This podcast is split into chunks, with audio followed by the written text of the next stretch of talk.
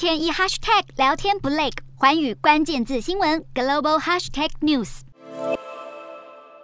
普丁拿天然气当武器断供欧洲多国，最有感的莫过于进口量有五成以上都仰赖俄罗斯的德国。德国在乌克兰战事爆发后强行接管俄罗斯国营天然气 Gazprom 在当地的子公司，为了补足每天这一千万立方米能源缺口，估算德国纳税人一年恐怕得多花超过新台币一千五百七十亿买替代品。至于原油缺口怎么补，传出华府已经允许意大利能源巨头艾尼，还有西班牙国营公司力爆氏将委内瑞拉石油运到欧洲使用，最快下个月开始。艾尼跟力爆氏都跟委内瑞拉国营石油公司 PDVSA 建立合资公司，能把原油货品拿来扣抵未还债务。这种以油抵债的交易计划，两年前在华府加强制裁委内瑞拉后喊停，现在恢复，一来是为了弥补乌战造成的能源缺口。二来也是希望说服马杜洛与反对派重启政治谈判，但对于这项决定，光在民主党内就有杂音。